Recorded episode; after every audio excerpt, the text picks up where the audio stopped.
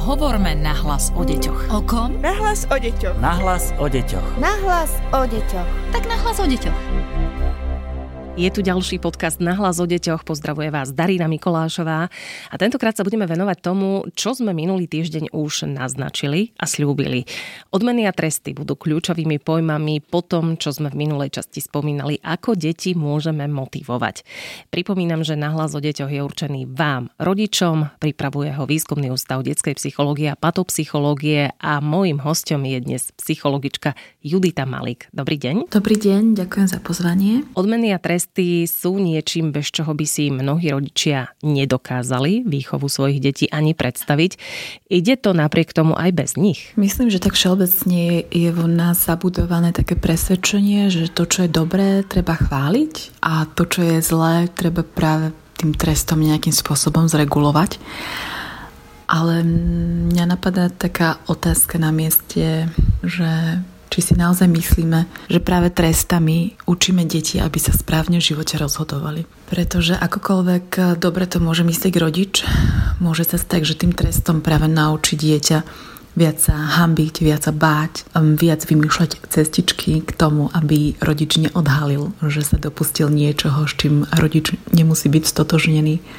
A zároveň môžeme takýmito trestami vybudovať v dieťati aj pocit, že to ono je to nedostatočné, hlúpe a zlé dieťa a začnú sa potom deti podľa toho aj správať.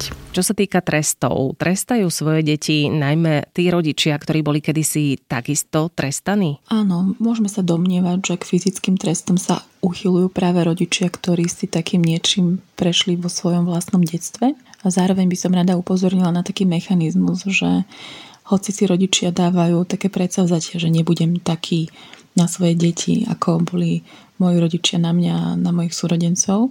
Zároveň sebe máme aj zabudované také presvedčenie, že rodičov si musíme za každých okolností vážiť a ctiť. A keď sa pri svojich vlastných deťoch ocitneme v nejakej situácii, kedy si sami nevieme rady, sme až prekvapení, ako sa dopúšťame takých identických vzorcov pri výchove. Hovoríme identické vety, ako hovorili kedysi naši rodičia nám. A možno prvýkrát si povieme, že fúha, že to, to som prehnal, alebo presne toto som nechcel ako rodič robiť. A zároveň časom, keď nevieme prekonať tento mechanizmus, tak e, začneme radšej bagatelizovať, aby sme uchránili seba a také vedomie o tom, či sme alebo nie sme dobrí rodičia. Čiže sklzneme do takých vied ako výchovná ešte nikomu neublížila a dieťa si nemôže predsa dovolovať a musí vedieť, kto je tu ten, kto má to hlavné slovo. A máme potom také vychodené cestičky, ktoré je veľmi ťažké zanechať. A veľmi ma zaujíma, čo prejavujeme trestom. Čo sa deje možno v nás, rodičoch, keď sa k nemu uchýlime? Môže to byť tak, ako sme si teraz povedali, že to je niečo, čo sme si zažili sami v detstve. Ale predpokladáme teda, že keď sa uchylíme k nejakým trestom, je to vtedy, kedy sa my necítime ako tí rodičia, ktorí majú v tejto situácii prevahu alebo to pevné miesto pod nohami. Hej, že nevieme si poradiť s tým dieťaťom, nevieme zvládnuť tú situáciu, je toho na nás príliš, nechceme to nechať zajsť tak príliš ďaleko a v tej patovej situácii proste volíme fyzický trest. Keby sme mohli byť konkrétnejší, čo spôsobujú fyzické tresty? Aké následky môžu zanechať na našom dieťati? Fyzické tresty nám ničia vzťahy, keď to môžem povedať takto ostro, pretože dieťa sa rodí také závislé do tohto sveta, práve závislé na svojej matke a otcovi, na svojej rodine. A rodičia majú predstavovať to bazálne, základné teplo domova. Predstavujú pre nás jednoducho tých od ktorých závisíme a ku ktorým sa chceme obraciať o pomoc od ktorých čakáme lásku, pochopenie, pozbudenie. A teraz si predstavte, že takáto dôležitá vzťahová osoba, ktorá vám dáva obrovský emočný balíček do vášho sveta a života, sa rozhodne udrieť. Najprv musí prísť obrovské zdesenie, sklamanie, strach, úzkosť, ale to, čo prichádza v každom dieťati a musím podotknúť, že pri akomkoľvek treste, že deti nevnímajú ten trest ako nejaký mechanizmus, že to som si zaslúžil, lebo som niečo spravil, oni za tým vždy vnímajú vzorec. Ja som si to zaslúžil, lebo ja som zlý. Ja som nehodný tej otcovskej materskej lásky. Ja som ten pokazený vadný kus, so mnou je niečo zlé. A každým takýmto trestaním sa stráca taká istota v tom, kto vlastne som, aký som. A keď to tak pokračuje, hlavne s tými fyzickými trestami, tak ako keby sme vnútili deťom obraz, že násilie a láska spolu súvisia. A potom sa nečudujeme, že ako to potom vyzerá vo vzťahoch s rovesníkmi alebo s partnermi pri našich deťoch. Takže keď bude napríklad dieťa vychovávané cez nejaké citové manipulácie a rodičov bude staviať do tej pozície, že rodič je kvázi obeťou svojho dieťaťa. To sú také banálne vyhlásenia, ktoré ale majú svoj zásadný charakter pri budovaní života dieťaťa a seba obrazu. Keď hovoríme vyhlásenia ako mamička je z teba smutná, nespapal si celú polievočku, alebo pozri sa, Tereska sa vie zahrať sama. A čo ja? Nemám ani čas si vypiť kávičku. No neviem, či to takto mamička dlho vydrží. Toto sú všetky veľmi zákerné veci, to musím povedať rovno pretože vnúcujeme našim deťom mm, takú vinu. Dieťa, ktoré sa obvinuje za všetko, bude ďalej pokračovať v týchto vzťahoch a keď sa dostane do puberty a bude počuť vetu aha, tak ty si s nami nezapáliš, tak to ja neviem, že či môžeš byť s nami ďalej kamarát. Tak jednoducho na to citové vydieranie prístupia a vo svojom živote budú vybrať voľby nie na základe toho, čo oni chcú a potrebujú a vnímajú, že to je správne, ale budú sa veľmi upriamovať na to, čo od nich potrebuje počuť okolie a budú sa mu prispôsobovať. Keď hovoríme o nejakých fyzických trestoch, môžu tu sa nachádzať také dva vzorce. A to je taký ten pocit, že už nikdy v živote nedopustím, aby na mňa niekto stiahol ruku a radšej ja budem ten silnejší a ja budem budovať tie vzťahy, kedy ja som ten, na ktorého si už nikto nikdy nedovolí. A to sú takí tí mačovia alebo takí tí vyhľadávajúci veľké extrémy, v ktorých si môžu potvrdiť svoje ego a svoju veľkosť. Zároveň na druhej strane, keď dieťa, ktoré má často kontext s fyzickými trestami, si povie, že ja si vlastne nič nezaslúžim a budú vyhľadávať podvedome práve tie partnerské vzťahy, ktorých budú utláčaní. A keď sa pozrieme ešte na takú tretiu skupinku výchovných metód, a to je také odháňanie dieťaťa, typu mm, dieťa prežíva silnú emóciu a rodič mu povie chod do kuta alebo chod do vlastnej izby. Ako keby sme im hovorili, že keď si takýto, tak o teba nemám záujem. Ja ťa chcem len uzmiatého a len šťastného a len poslušného. A keď prežívaš smutok, hňav alebo ťa niečo trápi, tak si nezaslúžiš moju pozornosť a musíš si s tým poradiť sám.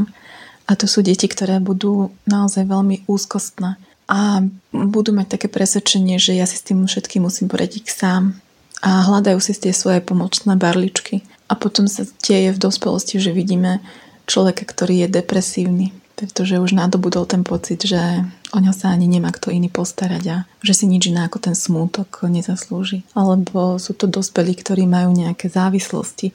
A teraz nemyslím len látkové, ale aj závislosti od mobilu, od kamaráta, od televízie. A ďalším takým následkom môže byť aj to, že keďže nás rodičia nenaučili teda riešiť svoje emócie na tej emocionálnej úrovni, tak sa nám prenášajú do toho tela. A to sú tie migrény a bolesti chrbta, a neurologické pacienti, vysinuté platničky, vredy v žalúdku. Proste to je taký celý balíček psychosomatických obťaží.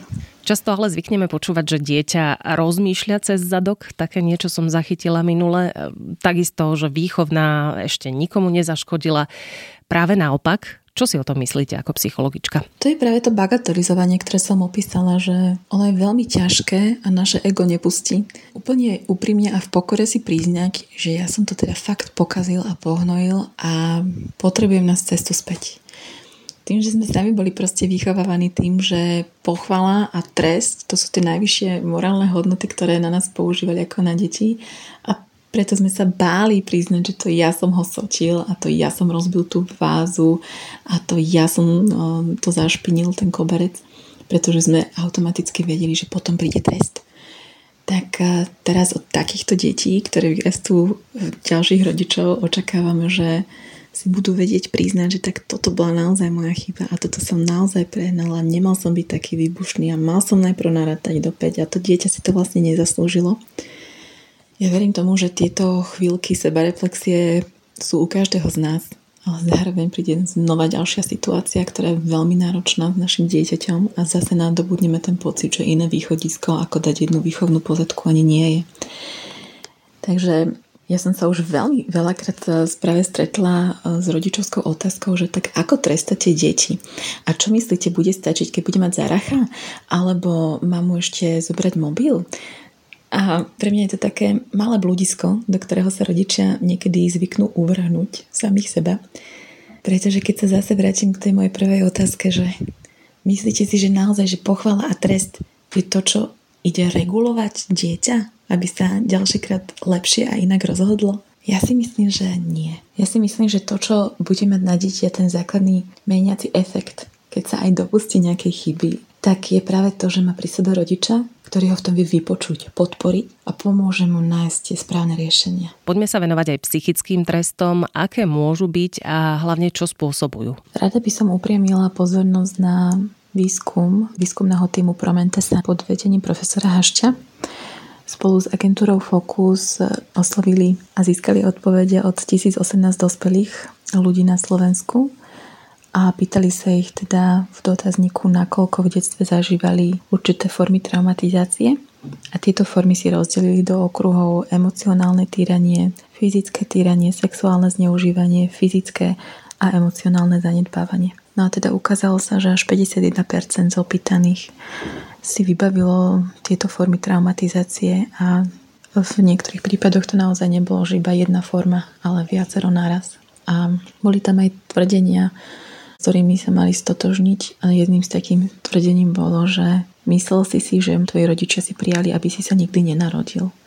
A toto je veľmi, veľmi ťažké presvedčenie, ktoré dieťa, keď v sebe má, tak jeho vízia na taký šťastný a spokojný život je veľmi ohrozená. My naozaj, keď v detstve nezažívame to prijatie od našich rodičov, tak máme neskôr veľké problémy prijať samých seba.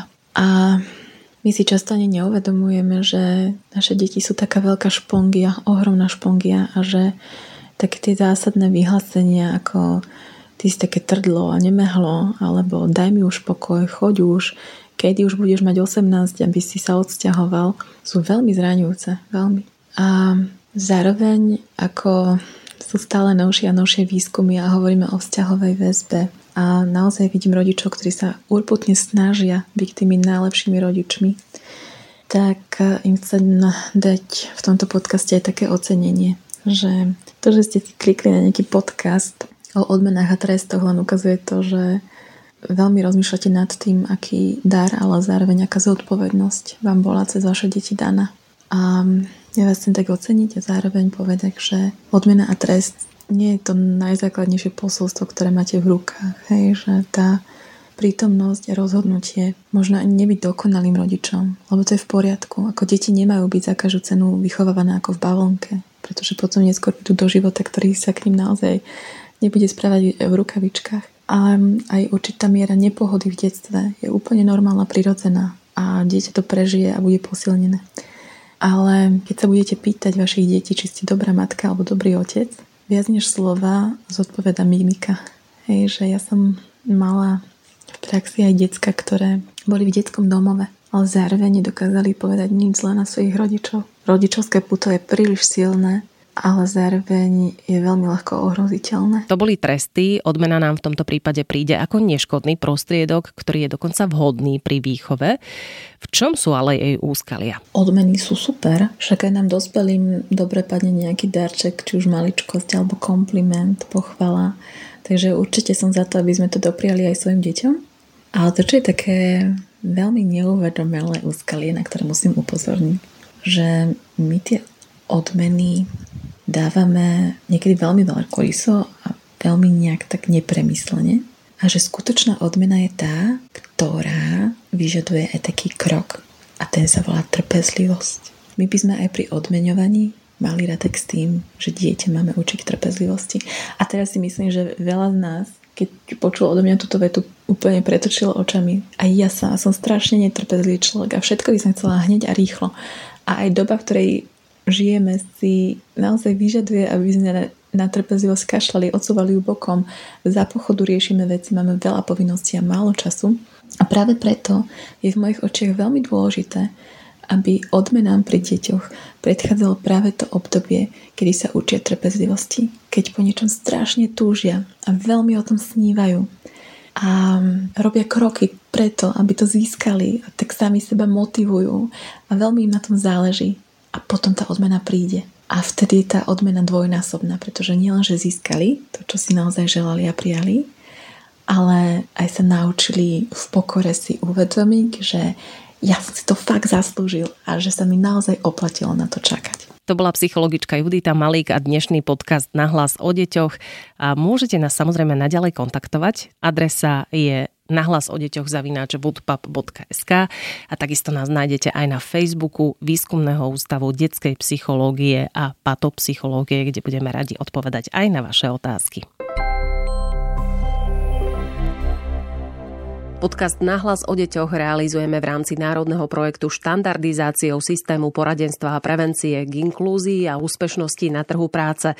Projekt sa realizuje vďaka podpore z Európskeho sociálneho fondu a Európskeho fondu regionálneho rozvoja v rámci operačného programu Ľudské zdroje. Hovorme nahlas o deťoch. O kom? Nahlas o deťoch. Nahlas o deťoch. Nahlas o deťoch. Tak nahlas o deťoch.